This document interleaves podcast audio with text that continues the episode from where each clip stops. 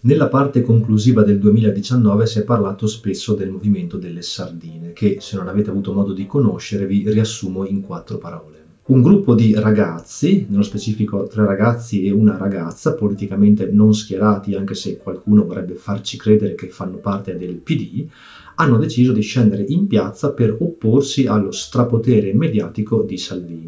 Essendo di Bologna, hanno iniziato proprio in questa città, il quattordici novembre, organizzando un flash mob in concomitanza con un comizio di Salvini. Considerando i media manipolabili, hanno scelto una forma di protesta reale, concreta, persone che scendono in piazza, in modo tale che Salvini, attraverso i social, non potesse inventarsi una storia differente. Salvini, di fronte alle immagini, all'evidenza di una piazza gremita di persone in, passatemi il termine, rivolta contro di lui, non avrebbe più potuto dire che l'Italia, la gente, è tutta con lui, oppure che le persone pensano questo o quello. C'è un'Italia che non sta con lui, c'è un popolo contro il populismo, contro il sovranismo, e hanno coniato il termine dal virtuale al reale, chiamandosi sardine a figurare le persone schiacciate all'interno di una piazza come le sardine in scatola. L'idea è risultata valida e ha smosso molte persone in tante città, ed è anche servita a mostrare che esiste una larga fetta di popolazione che non si riconosce negli attuali leader politici, né di destra né di sinistra, ma ha un grosso difetto. Su stessa ammissione dei quattro ragazzi organizzatori, il Movimento delle Sardine non si trasformerà mai in un movimento politico, ha l'unico scopo di combattere quel populismo e quel sovranismo promossi in particolare dalla Lega e da Salvini. È tuttavia molto ingenuo sperare di combattere un pensiero politico senza creare un altro partito politico, un'alternativa alla quale la gente possa affidarsi per cambiare direzione. Perché chi è oggi già leghista non cambierà idea, non si farà convincere dal Movimento delle Sardine. Chi invece è incerto o continuerà a non votare o si farà influenzare dalla parte politica mediaticamente più forte.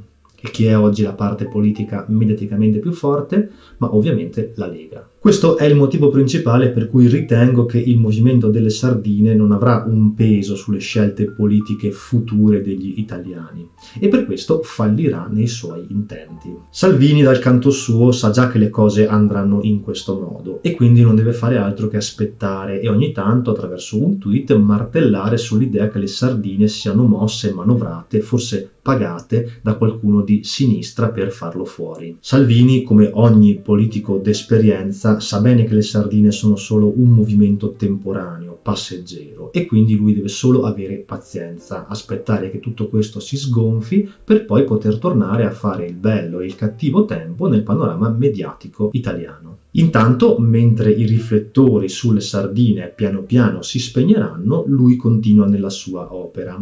I rappresentanti verranno invitati ancora una, due, tre, dieci volte in televisione e poi tutto questo non farà più notizia, non se ne parlerà più. Intanto Salvini continuerà a martellare attraverso i social come ha sempre fatto e a forza di ribadire che il popolo è tutto con lui e che la gente vuole questo e quello, cambierà la realtà, di fatto cambierà la storia, convincerà le persone che la Lega rappresenta il popolo, la gente, tutta la gente. Cambierà letteralmente i fatti, perché oggi funziona così. Attraverso i social puoi far credere quello che vuoi, soprattutto se hai mezzi, come quelli che ha lui, infinitamente più potenti che delle semplici proteste di piazza. È estremamente ingenuo credere che la potenza dei social possa essere combattuta attraverso dei semplici flash mob in piazza, perché questi hanno una durata limitata, l'entusiasmo della gente presto scemerà. Esattamente come è accaduto per il movimento dei forconi, la rivolta del latte o gli stessi gilet gialli. Visto che le sardine non si trasformeranno in un movimento politico, quando questo accadrà resteranno solo un ricordo lontano, di cui solo pochi avranno memoria. Nel frattempo però Salvini sarà ancora lì a martellare sui social, perché quel mezzo è estremamente potente ma anche semplice e immediato da utilizzare. Intanto con le proteste di piazza abbiamo dato da mangiare alla televisione, ai giornalisti, ai media in generale e anche a quei politici che cercano all'interno delle sardine nuovi elettori. Abbiamo dato da mangiare anche a tutto quel carrozzone mediatico che sta dalla parte di Salvini, quei giornalisti e quelle testate che lo sostengono, sostengono, e quando le sardine spariranno anche lui ne avrà tratto giovamento. Fino a quando un politico avrà i riflettori puntati su di sé, potete star pur certi che lui troverà sempre un modo per trarne un vantaggio. A questo punto mi sembra di sentire le vostre ditina calde fremere per lasciare un commento, e immagino che sarà del tipo: è facile stare lì di fronte ad una telecamera a smontare con la dialettica un movimento. Intanto noi siamo scesi in piazza per cercare di cambiare le cose. Molto meglio scendere in piazza che restare sul divano a non fare niente. Almeno potremmo dire di aver provato a cambiare qualcosa. Disse Don Chisciotte mentre cercava di combattere un mulino a vento. Perché c'è solo una cosa peggiore che non fare nulla, ed è sprecare le proprie energie facendo qualcosa di totalmente inutile. Se costruisci un castello di sabbia credendo che l'oceano presto non lo spazzerà via, o credi nei miracoli oppure ignori la potenza dell'oceano.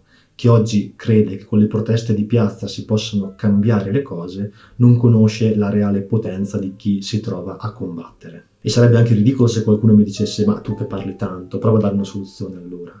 Perché non c'è scritto da nessuna parte che se faccio notare che per me una cosa non funziona, devo dare per forza un'alternativa. Magari un'alternativa potrebbe anche non esserci. Allora perché faccio tutto questo? Perché registro questo video e parlo di questo argomento? Perché sono un disfattista, perché sono un salviniano, perché le sardine mi stanno antipatiche e godo nel vedere il loro fallimento?